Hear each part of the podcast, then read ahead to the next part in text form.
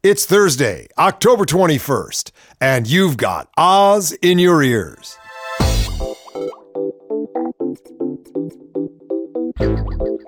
Yes, yes, yes. So nice to be back with you on Radio Free Oz. It's such fun.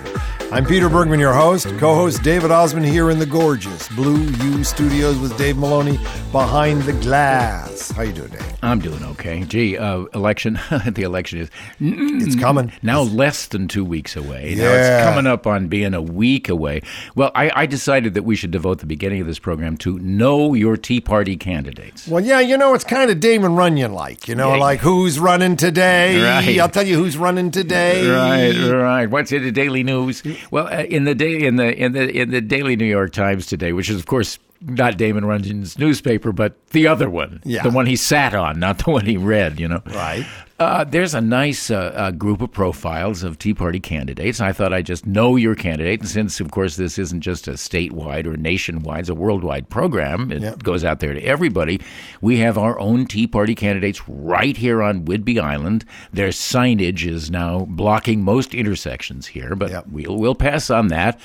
And we'll go down to the constitutionalists. We'll start there on this list. Uh, these are guys running, these are people running for the House or Senate or Uh, both. well, both. Both, okay. And we got candidates, here's constitutionalists, candidates who've embraced a strict interpretation of the Constitution. That means it's, you, it's with a whip, that's Yeah, strict right. interpretation.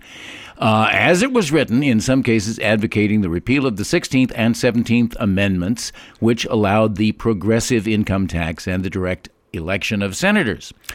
And that would be Sandra Adams from Florida, Paul Gosar in Arizona, Tom Mullins in New Mexico, and Steve Southerland in Florida. That's two candidates in Florida who want to repeal two amendments of the Constitution. Yeah, which means no, they want to repeal. This is one of the oddest, by the way, because a couple of people who are early Tea Party candidates Mm-hmm. said, yeah, 17th, yeah, and not knowing what it was, which is direct election of senators instead of having the state. You know, Yeah, the governor or the, the governor legislature, and whatever. the legislature, which is just the oddest thing in the world to be running on, huh? And when he found out he'd said it, he said, "No, I didn't say it. If I said it, I don't mean it." Sounds elitist and to and me. to do away with the progressive income tax, oh boy, the Koch brothers really happy with that. Oh, There's one. a lot of happy, a lot of happy billionaires out there. Yep. There are a lot of happy billionaires out there anyway. Anyway. Okay, among the libertarian candidates, they emphasize individual liberties, like the right to carry your own gun. They uh, now here's one that you have to explain to me. They embrace Austrian economics. All right, let me tell you about with- that's called the Austrian Pete. School of, of Economics, Yeah. right? Schumpeter and, and, and, and various other what's his name? Oh God, the names now that I'm supposed to know what I'm talking about. It's what they call classical economics, Mm-hmm. and it has to do with hard money, right? It's anti-inflationary, it's anti-government intervention, and uh, it's um, it's old school. It's anti-Keynesian. You don't pump prime the economy with government money. You don't print money to help people out of the problem. In other words, it's a bankrupt school of economics. Do- Although, Do they still practice this in Austria? Oh no! want But what's know. good about it? What's Yeah, really good about yeah. the Austrian school, and they teach it like uh, Milton Friedman comes out of it, University of Chicago. Yep. That's what Yale no. Uh, but the, what, what they do say though is that they are the ones that predicted the housing bubble. The whole idea of living in a bubble, living on non, you know, non assets as a way of, of, of putting putting non assets on your books and monetizing them is anathema to uh, to the old school. And they were right about that. They predicted this crash before anybody else. Unfortunately, with the crash, they're not ready to step aside and said, yeah, you're going to have to pump prime the economy just like in any depression, because otherwise the deflation gets worse and worse. Co- corporations sit on their money, mm. right? There's no law that says you can't sit on your money, unless, of course, I change that law. Oh no, no, don't don't go there. Okay, birthers. You know there are birthers out Oh, no, are they- like Michelle who, Bachmann? Candidates who have questioned whether President Obama was born in the United States. Morgan Philpott in Utah. Mm-hmm. Rocky Raczkowski in Michigan. I thought you were going to say Rocky Rococo. Rocky Raczkowski in Michigan. Tim Walberg, he's in Michigan too. That makes two in two birthers in Michigan. Right. And Allen West in Florida. Oh, Allen West. But Allen West is the one that told Bamer, I give you a D on that pledge thing. That don't work at all. Right, right. Well, here's the um, uh, here's the privatizers. Uh-huh. Candidates who have advocated partly privatizing or phasing out Social Security and or Medicare. Sharon Angle from Nevada. Uh, at Don Benishek, another Michigan kook, kooky bird here. Ken Buck from Colorado, and that's they're both there's two for the Senate there. I Everybody know. else is the House. Ken Buck in the Colorado Senate. Rick Crawford in Arkansas and Robert Dold in Illinois. They all want to private. Watch it. Know your candidate. And then we have finally the Department of Off with Their Heads, which is really my favorite because these are guys with really ideas. Yeah. You know, instead of slogans. Here they are candidates who proposed getting rid of entire federal departments. Oh, yes, Department And of Education, Department of the- yeah, Energy, here- Department of- Here they that. are. Here they come. Ken Buck, Colorado Senate wants to get rid of the Department of Energy, Education, and, of course, the National Endowment for the Arts. Yeah. Right. Me. Yeah. Uh, Keith Fimian of Virginia, 11th District, wants to get rid of the Department of Education. Sandra Adams, she's down there in Florida in the 24th, the IRS, naturally. Uh, Jackie Walorski, Indiana, 2nd District, the IRS. Paul Gosar, Arizona. He's back. He, Department of Education. Rand Paul, lookout, Kentucky Senate, Energy, Education, and Commerce. Yes. He wants to get rid of all Now, of them. All of those things. And we also have Joe Heck. Uh, he's Nevada, third district, education and homeland security. I, I got to kind of go along with him Okay. there. If we're going to dump something, let's get rid of that bureaucracy. And then finally, Stephen Stivers of Ohio, the 15th district, all departments except the state, defense, justice, and treasury. Oh, how mean. How lean. Tea Party, know your candidates. Candidate, candidate, candidate, candidate. The United States may be heading for an intensifying confrontation between the gray and the brown, says author Ronald Brownstein. Yes, as we trip into the double dip, older white folks are being replaced by brown and black kids, and in a decade or so, young non whites will be the national majority. In response, older white folks have gone just plain crazy. It's the simplest explanation for the mania that has gripped a vast segment of our over 50 white boomers. They are being simultaneously overwhelmed by the not me and the not it. The not me is every member of the legion of young people of color, any color, any shade, that increasingly dominates the popular culture. The not it is the new reality of disappearing jobs, evaporating credit, and diminishing resources that overnight replace their familiar world of American exceptionalism. Look at the crew of white seniors to be leading the reactionary charge against anyone who smells like the not me and anything that smacks of the not it. There's Rush Limbaugh, morphing daily into an even more poisonous windbag. The self anointed Glenn Beck, calling on God Almighty to strike down his ever growing enemies list. And Laura Schlesinger, who vomits up the N word when a woman of color has the temerity to call her show. Who's listening to these pious pussbags? The overwhelmingly white and over 50 Tea Party for sure, and 71% of Republicans identify with the Tea Party. It's the revenge of the getting old people. That's why, back in January, the entire GOP congressional delegation locked arms and brayed nay at every piece of Democratic legislation. It's a form of magical thinking. Say nay long enough, and the problem will go away. But it won't. If the super rich and the super pissed orchestrate a midterm bloodbath and send a gang of know nothing yahoos to Congress who blame sunspots for global warming, American Muslims for Al Qaeda, and masturbation for the decline of family values, well, things will get really bad really soon. States will go belly up, the infrastructure will crumble, unemployment will skyrocket, and the dream of the return of that shining gated city on the hill will fade away. The angry Grays will have to step aside and let a younger, multi hued America put this country back on the road to recovery. From CNN, a federal judge in Florida this week rejected a motion by the government to dismiss some counts of a multi state challenge to the sweeping health care reform signed into law by President Barack Obama earlier this year. So the states, a lot of them the attorney generals of more conservative states, are going after Obamacare state by state, saying it's unconstitutional. The ruling by senior U.S. District Judge Roger Vinson, I believe a Ronald Reagan appointee, means the lawsuit filed by attorneys general from Florida and 19 other states can proceed on questions of whether the health care law is constitutional in requiring citizens to obtain health care coverage or face financial penalties, as well as forcing states to expand Medicaid. These are probably legitimate constitutional questions. I mean, I'm completely behind Obamacare, but everything like this, certainly something this big, is going to be tested in the courts. At this stage of the case, the plaintiffs have most definitely stated a plausible claim, Vinson's ruling said, of the challenge to whether the health care coverage mandate is constitutional. Florida Attorney General Bill McCollum, who filed the constitutional challenge, and officials from some of the other states that joined him applauded the judge's decision. It is the first step to having the individual mandate declared unconstitutional and upholding state sovereignty in our federal system, McCollum said in a statement. So I see. So health and the availability of health is a state issue. It's state sovereignty. Uh, it's like germs don't cross state lines. The Liberal Constitutional Accountability Center noted that Vinson dismissed four of the six counts in the lawsuit. We're happy that Judge Vinson narrowed this lawsuit today, but what he really should have done is dismiss it altogether, CAC President Doug Kendall said in a statement. Last week, a federal judge in Michigan ruled in a similar lawsuit that the controversial penalty provision is constitutional.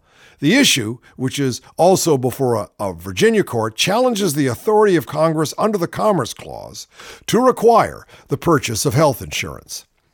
Uh, other states joining Florida in the lawsuits are Alabama, Alaska, Arizona, Colorado, Georgia, Idaho, Indiana, Louisiana, Michigan, Mississippi, Nebraska, Nevada, North and South Dakota, Pennsylvania, South Carolina, Texas, Utah, and Washington. Washington? Wait a minute. I live in Washington. In the Michigan lawsuit, plaintiffs opposed to the Health Care Reform Act asked the court to declare the whole law, or at least the penalty provision of it, to be unconstitutional as a tax. Judge George Caram Steeh disagreed and rejected a motion for an injunction against the law, derisively labeled Obamacare by opponents. He said the decision whether to purchase insurance or to attempt to pay for health care out of pocket is plainly economic, the ruling said. These decisions, viewed in the aggregate, have clear and direct impacts on health care providers, taxpayers, and the insured population who ultimately pay for the care provided for those who go without insurance. That's right. We taxpayers pay for the people who can't afford health insurance under the present rate structure. Legal experts say they expect the issue to ultimately end up before the U.S. Supreme Court. And the great minds of Scalia and Thomas, oh, yo, yo, yo, I can hardly wait. You know, Pete, you really do have to love New York politics because it's so incredibly ethnic.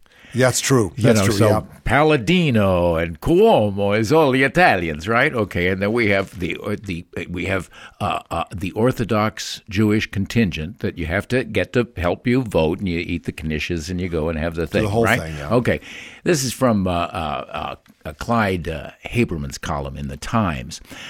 So rigorously orthodox were the candidates' mail guides for his speech in Brooklyn that they prohibited female members of the accompanying press contingent from joining their midst.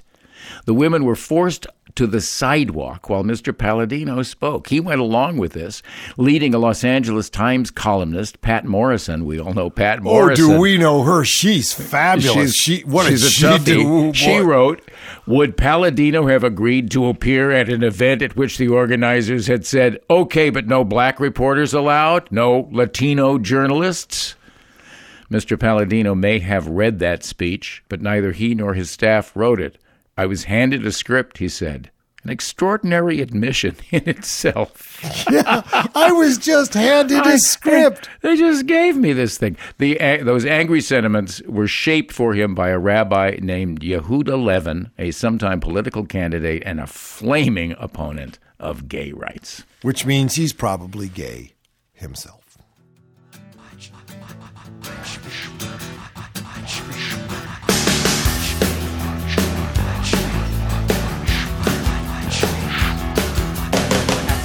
Born, I went home to watch my TV. Everyone was nice and the smiles were so sparkly.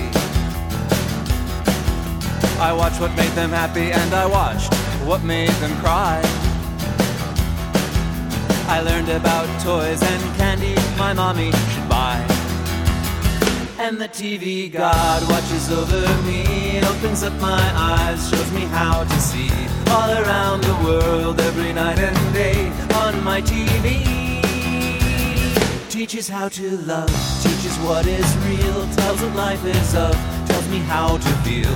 All I need to know, I can find and see on my TV.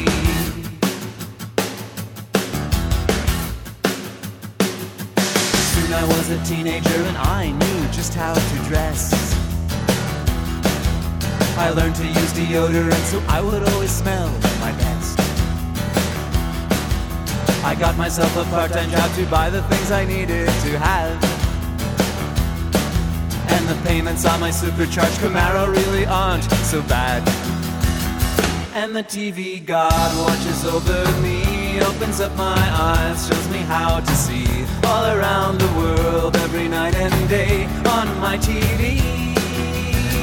Teaches how to love, teaches what is real, tells what life is of, tells me how to feel. All I need to know, I can find and see on my TV. Everybody be careful, everybody be. Be very careful, keep watching your TV. There are people who are laughing with a wink or a nod. There are people who are questioning our great TV God. Everybody be careful, everybody be.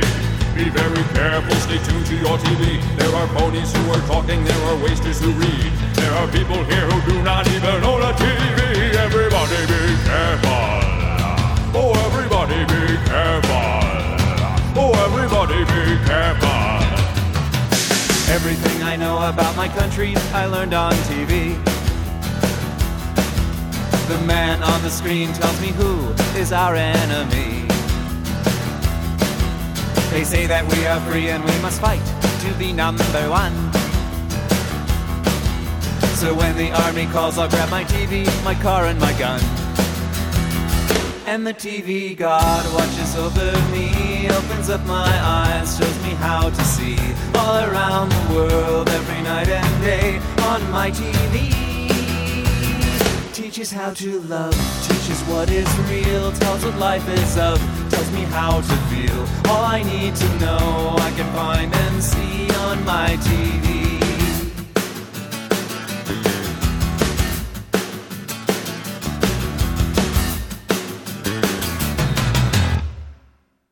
Daily Beast. Is Michelle Obama the Dems' secret weapon? We'll know soon enough, as the First Lady has just been unleashed on the campaign trail, hoping to bring new energy to flagging Democratic campaigns before the midterm elections. This week, she spoke in Milwaukee for Senator Russell Feingold, struggling against Republican businessman Ron Johnson. He's the one that uh, blames uh, global warming on sunspots. And she's headed to Chicago to help Democratic Senate candidate Alex Giannoulias and three House candidates. Michelle is considered the most popular face of the Obama administration, and she's off limits from Republican attacks.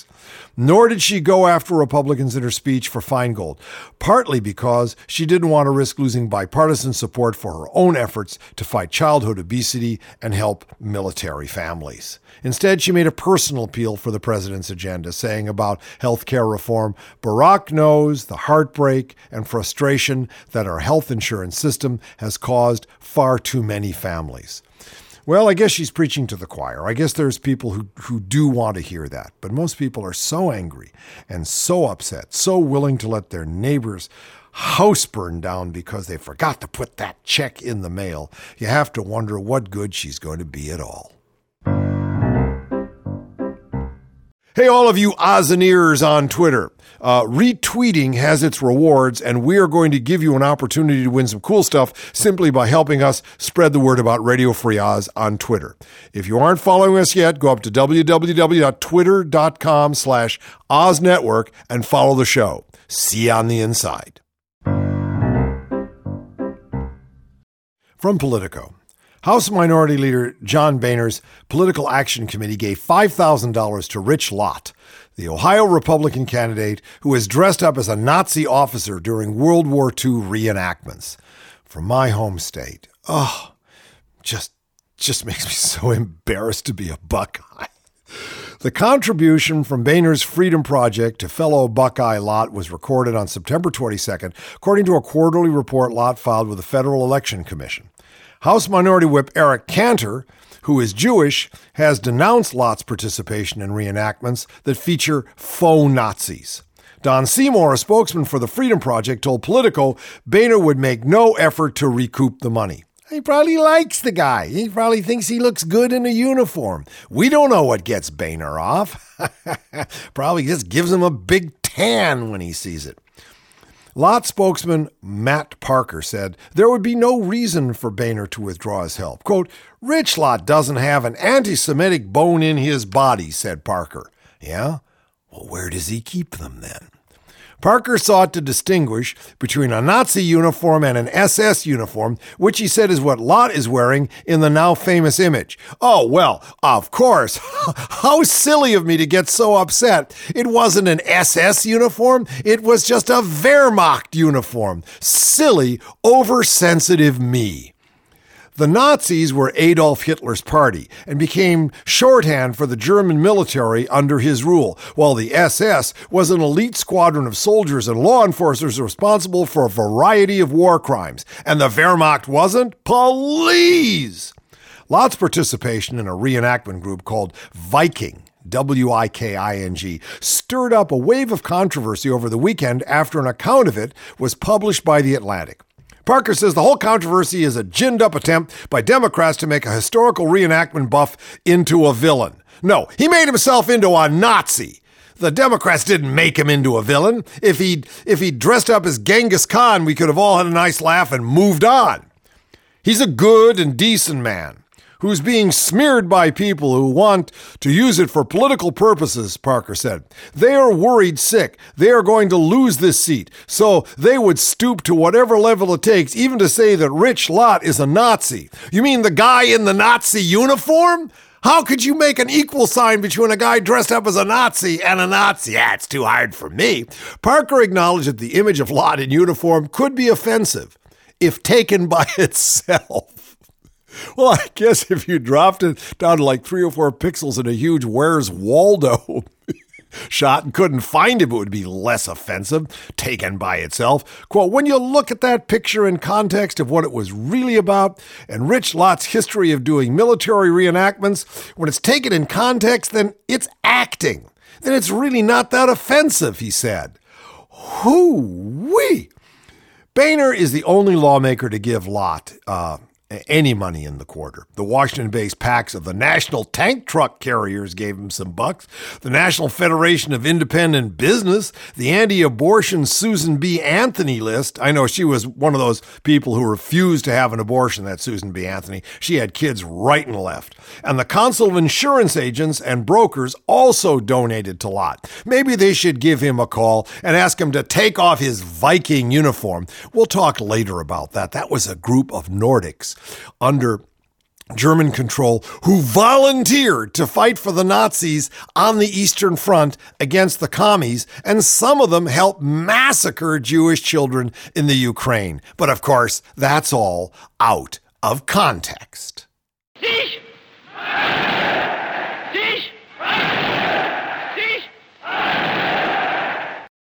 Peter Baker's cover story of uh, in Sunday's New York Times Magazine, "Education of a President," includes some interesting interviews with President Obama and nearly two dozen White House officials, talking about lessons of the last two years and what comes next after the midterms. In the interview, the president predicts he'll be able to work with the Republicans after the election. It may be that regardless of what happens after this election, they'll feel more responsible, either because they didn't do as well as they anticipated, and so the strategy of just saying no to everything and sitting on the sidelines and throwing bombs didn't work for them, or they did reasonably well, in which case the American people are going to be looking to them to offer serious proposals and work with me in a serious way.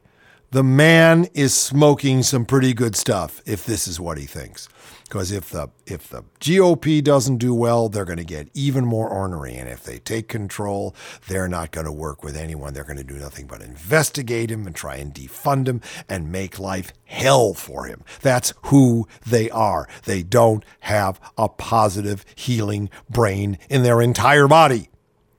He reflects on what he called the tactical lessons of his first two years. He let himself look too much like the same old, he said, tax and spend Democrat, realized too late that there was no such thing as shovel ready projects, and perhaps should have let the Republicans insist on the tax cuts in the stimulus. He said he and his team took a perverse pride in focusing on policy while ignoring the need to sell it to the country, and that he realizes now that you can't be neglecting of marketing and PR and public opinion. He says the next two years will focus less on passing ambitious legislation and more on implementing what he has already passed. Even if I had the exact same Congress, even if we don't lose a seat in the Senate and we don't lose a seat in the House, I think the rhythms of the next two years would inevitably be different from the rhythms of the first two years. There's going to be a lot of work in this administration just doing things right and making sure that new laws are stood up in the ways that they are intended. He rejects the notion that he was better at campaigning than governing. The mythology has emerged somehow that we ran this flawless campaign. I never made a mistake, that we were master communicators. Everything worked in lockstep. And somehow now, as president, things are messy and they don't always work as planned and people are mad at us. That's not how I look at stuff because I remember what the campaign was like and it was just as messy and just as difficult. And there were all sorts of moments when our supporters lost hope and it looked like we weren't going to win. And we're going through that same period here. Also in the piece are frank conclusions of other Obama insiders who, in their dark moments, concede that Obama cannot be another Lincoln and wonder if the best of his presidency is now behind him. I don't think it is. To be a Lincoln? Well, I wonder if things fall apart more, if there really is a civil war of brewing, he may end up being the Lincoln whether he likes it or not. Among the other things the presidential advisors said are We are a lot more cynical now. Arrogance isn't the right word, but we were overconfident. He's opaque even to us. It's not what people felt they sent Barack Obama to Washington to do, to be legislator in chief. He's a little frustrated with the internal dysfunction. Governor Ed Rendell of Pennsylvania offered this harsh report card of Obama's first two years B plus A minus on substantive accomplishments and D plus or C minus on communication. Well, those accomplishments, by the way, Mr. Rendell, are incredible. And he added that Obama needed to stop grousing about what he inherited. Oh, yeah, eight years of a fascist coup, a broken foreign policy, a crumbling infrastructure, unemployment, a wrecked economy, corruption everywhere. He's got to stop grousing and just take it like a man. Says Rendell, after the election, I say no more pointing back, no more blaming the Bush administration. It's okay to do that during the campaign and then stop, but to do it as much as we do it, it sounds like a broken record. And after two years, you own it. Well, okay, time to own it.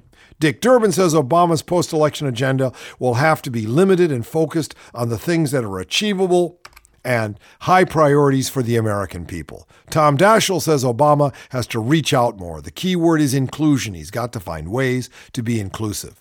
Obama, who is reading the Clinton tapes and comparing his situation to that of Clinton in 1994, has spent what one aide called a lot of time talking about Obama 2.0 with Pete Rouse and Jim Messina as they map out the post election recalibration. The thing that surprised Obama most after his first 100 days, the number of people who don't pay their taxes, he told aides. Michelle Obama has told guests at the White House that her husband doesn't much care for Camp David because he is more of an urban guy. Really, really. No, he, he likes them basketball courts in the middle of the inner city rather than all those artificial birds they put in the trees in Camp David. Well, I think in many ways he's done a stunning job. And I think that people expected, indeed, too much of him. I think his campaign was extraordinarily powerful, and I think the images that he put forward really gave people to believe that he could turn around the Bush debacle and the Bush poison.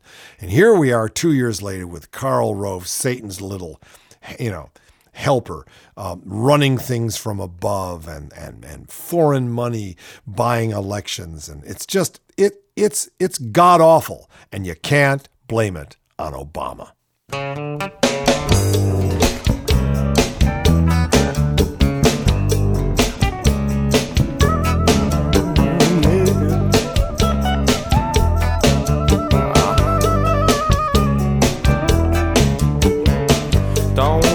Science be your guide. Relax your soul and free your mind. When you turn a corner, take a look. You see your life is an open book. Hold your son with all your love. Never forget where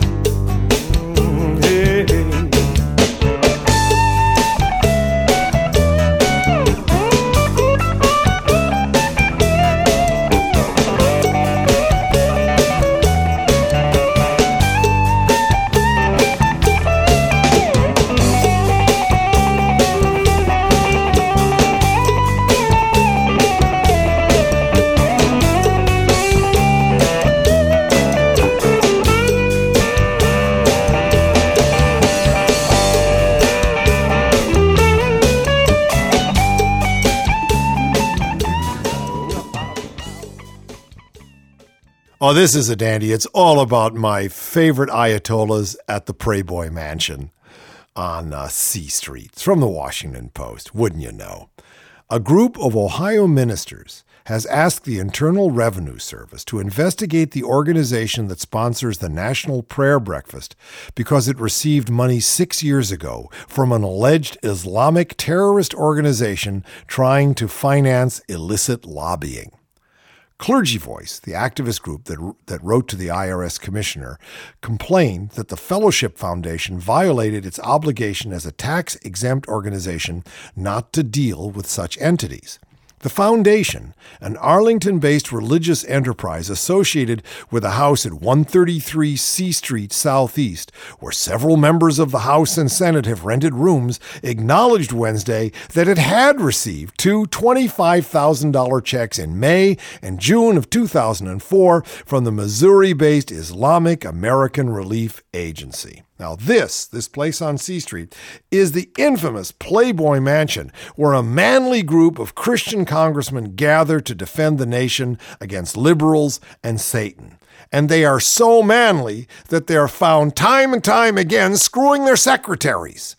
They're always having interventions where they run into one of these bozos' rooms, wake them up, and say, You have been screwing your secretary, and you've got to stop that right now because it's, it's bad as a Christian and it's just bad for the house and and these guys, I tell you, there's been a lot of stories about them. They've got a lot of youth groups, kind of that they play a lot of basketball with young guys. Anyway, the charity was included this charity that they took the 50,000 from was included on a Senate Finance Committee list of terrorist financiers in January of that year. The foundation said the agency's money was neither retained nor used to finance foreign trips it had organized for lawmakers such as Senators John Ensign and Tom Coburn. I mean, Tom Coburn, he's the poster boy for the far right. They're the ones that that that spend taxpayer money to go out and Christianize the world.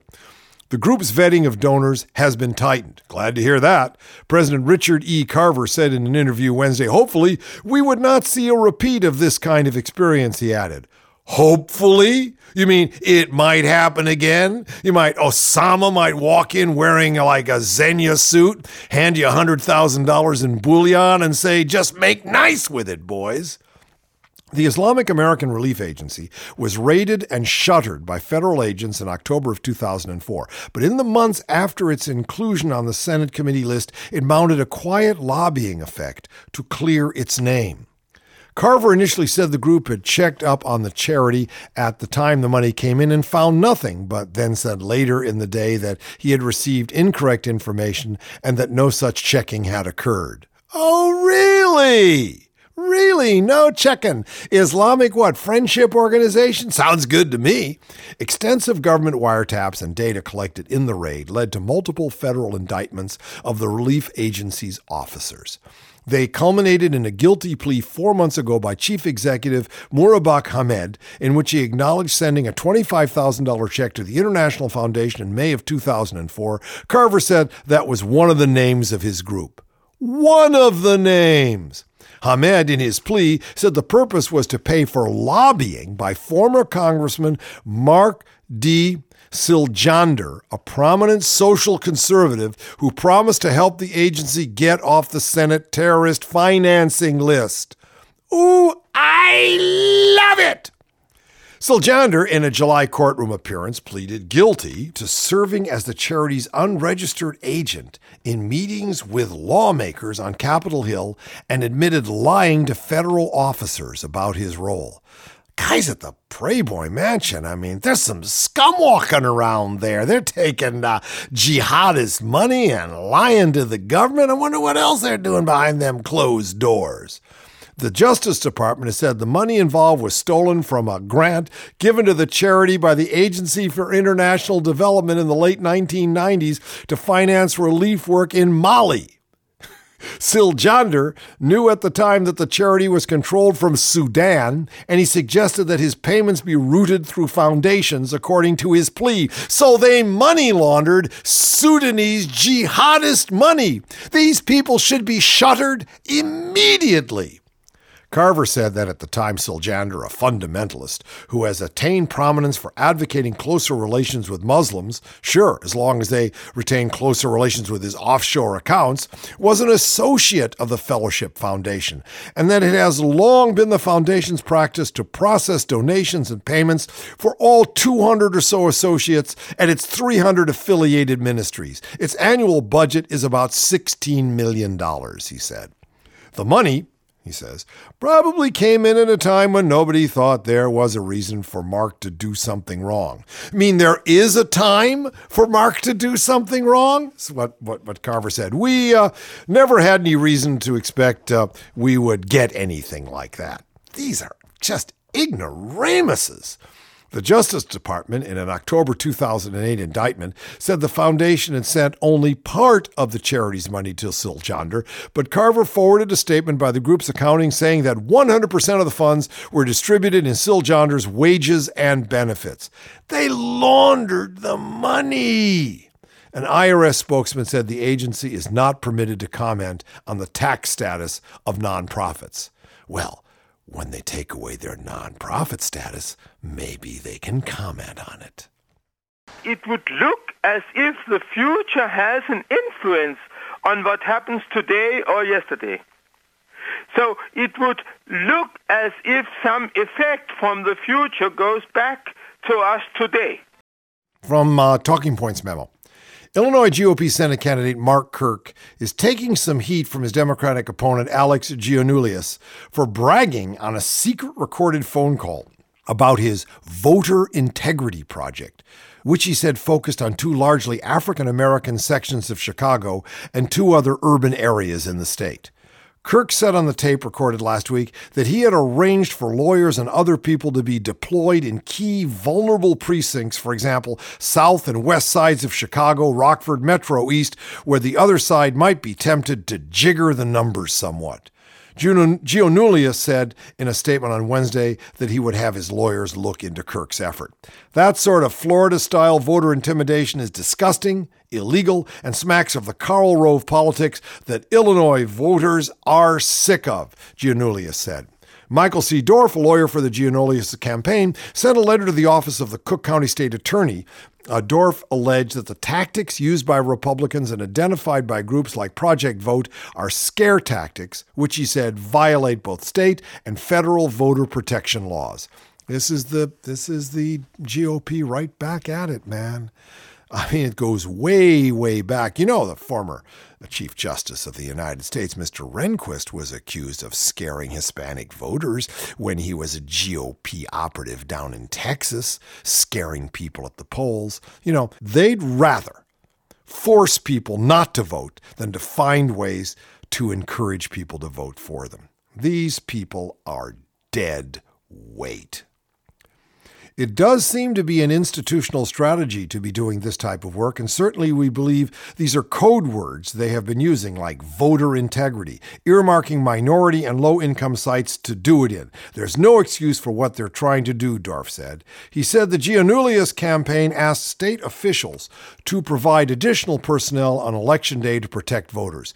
We also are writing similar letters to other states' attorneys, to the three U.S. attorneys for the northern, central, and southern districts of Illinois, to Lisa Madigan, the state attorney general, as well as to the Justice Department Civil Rights Division, Dorf said. So we're, we're putting the word out and we're putting everyone on notice that this is going on.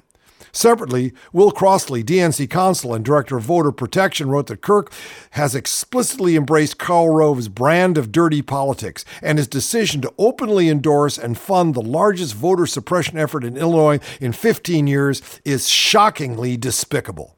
The simple truth is this in Illinois' neck and neck Senate race, Republicans are trying to pull out a victory not by bringing their supporters to the polls, but by preventing Democratic voters from casting their ballots. The climate may be a little cooler, but this could be Florida 2000 all over again, Crossley wrote. Multiple calls to the Kirk campaign were not returned. They were too busy out there scaring minority voters. Well, you know, I uh, try to bring you the comedy calendar, a few laughs, and not all the the people on the comedy calendar are necessarily comics, but somehow they trick off something in, in your mind. You know. Well, you know, the French word for comedy is also spirituel. They just have that. It's, it's a good feeling. It's yeah. That, it's the opposite of gravity. Well, I'm I'm glad you're there because this uh, Thursday, the 21st, um, this I've I've dubbed this myself before the beginning day. Now, there's a reason for this, and that's because on the 22nd, uh, that was when the universe was created at 8 p.m. in 4004 BC, according to Archbishop James Ussher.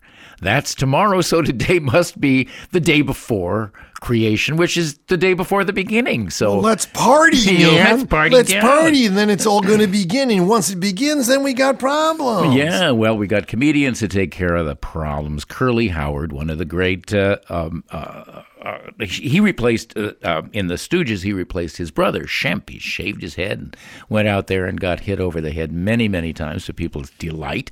He was born on the twenty second back in 1903. Johnny Carson was born on the twenty third.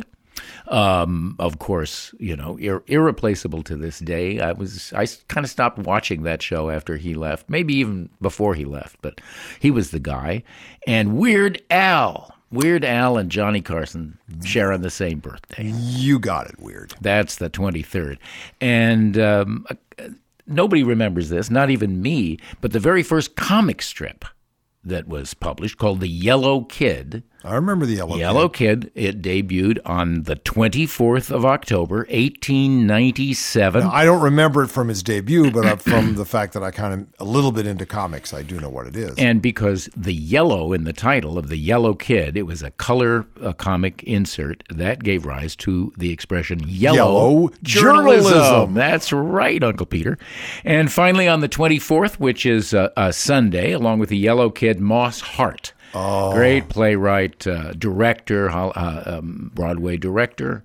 Um, you can't take it with you, probably. when, when he wrote his, he wrote this book, very fine book called Act One, Mm-hmm. and uh, he came up to Yale at, to the drama school when I was there, and and spoke to our playwriting class, and he told about the fact he was living in this like little dump in New York, writing, trying to write, trying to write, and the day that I don't remember which which one of the which his first big success was, but it was one of them plays. He said, "I never even went back to the apartment."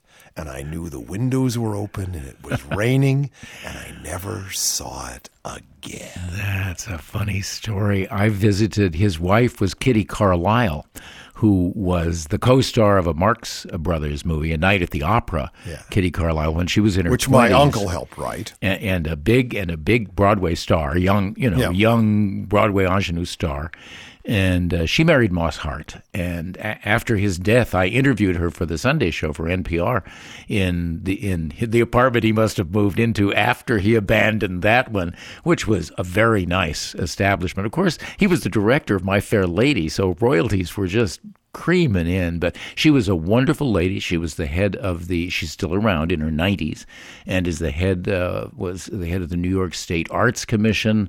And I remember when I was in her house looking at all of these little baubles and things that had been there since Moss Hart's time. It was like you could reach out and, but you can't take it with you. From The Guardian in England. The whistleblowing group WikiLeaks claims that it has had its funding blocked and that it is the victim of financial warfare by the US government. Why am I not surprised? Moneybookers, a British registered internet payment company that collects WikiLeaks donations, emailed the organization to say it had closed down its account because it had been put on an official US watch list and on an Australian government blacklist. You can bet who told the Australians to put that up.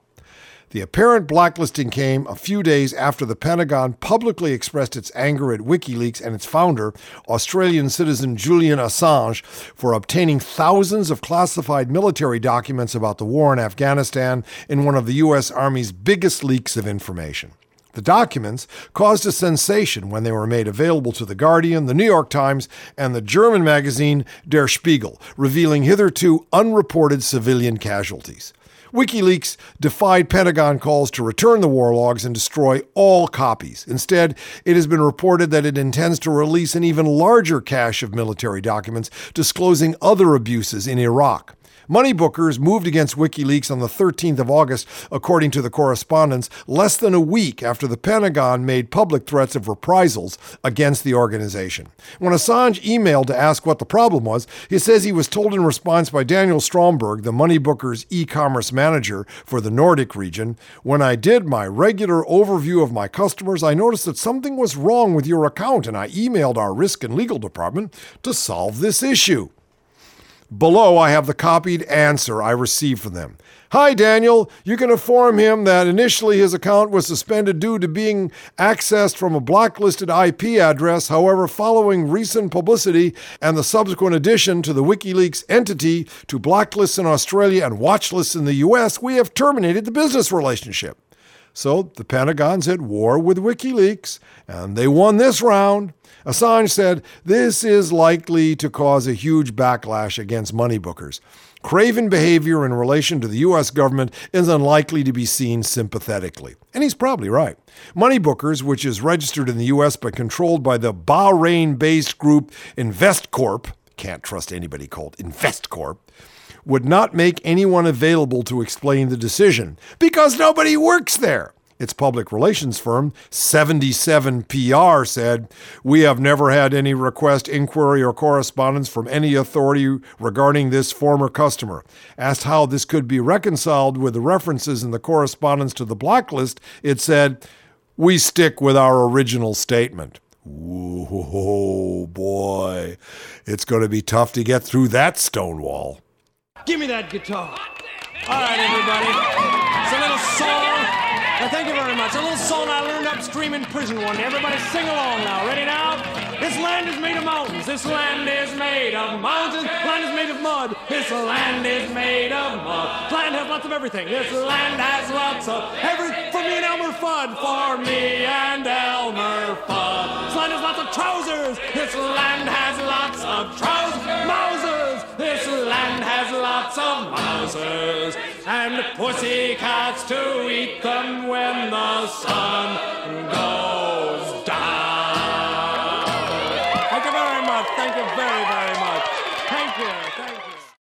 Well, I do love stories about the South. And uh, I didn't even have to pluck this one out of the sports pages. This was uh, right in the national section of the Times. Ole Miss resolves one mascot controversy and yet creates another drama at Ole Miss which is, of course, the University of Mississippi. Their mascot was a white goateed, cane toting Southern plantation owner and a pretty sassy looking guy, kind of like, uh, you know, the Kentucky Fried Chicken. What was the name of their team, though? If he was the mascot, they weren't called like the plantation owners. The were, racists. No, they were they called the masses? was it the Mississippi well, masses? I'll let you know.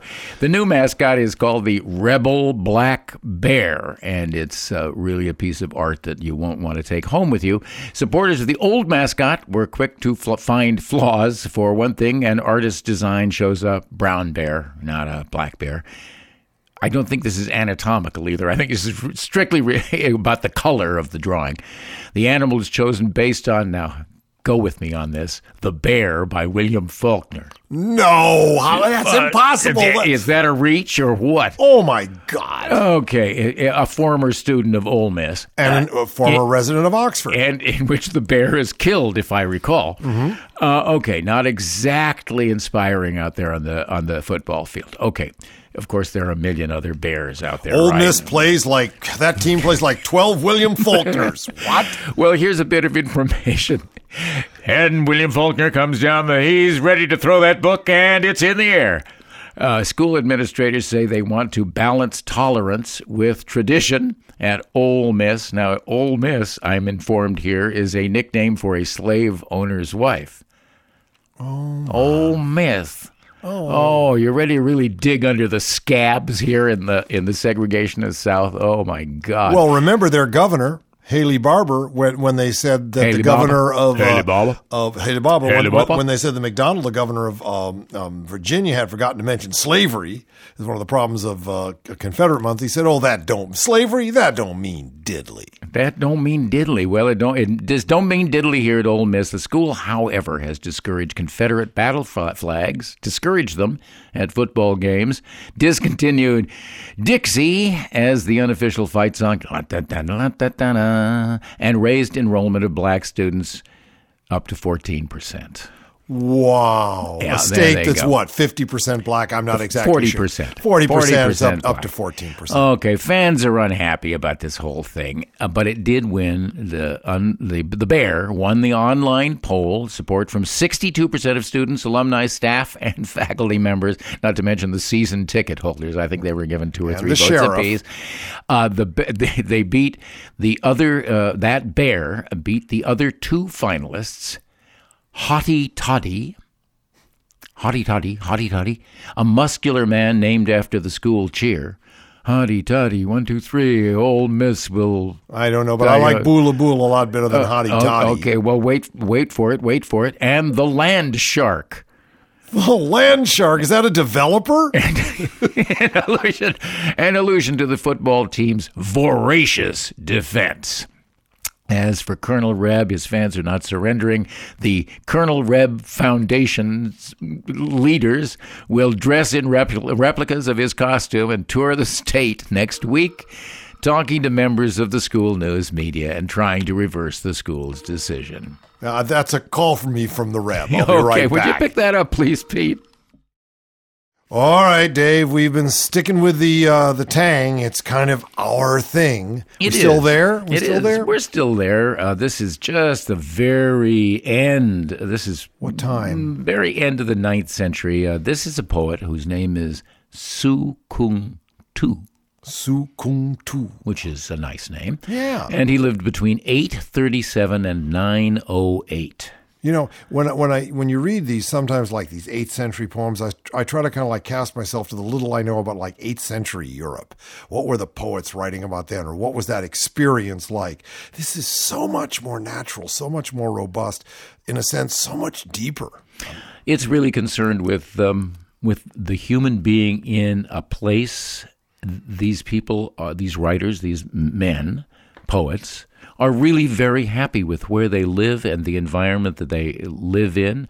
They're concerned with human condition, Yeah. uh, with living and dying, and uh, war, which is constantly going on, Constantly running through their lives, just like ours. And it's uh, and many of them are just very short, occasional poems. Sometimes just a little note written for somebody that has been preserved for how long? Twelve hundred years. Well, which, what's this one called? well, this this this this poet Su Kung Tu. We'll talk about the little occasional poems. This is one called "In the Country," uh-huh. and you can just see this written out in great black brush strokes on a scroll. From dusk to dawn, I sit under the canopy of a pine, happily facing a calabash of wine. The song of subtle rain fills my mind. For no reason, I dream of falling petals.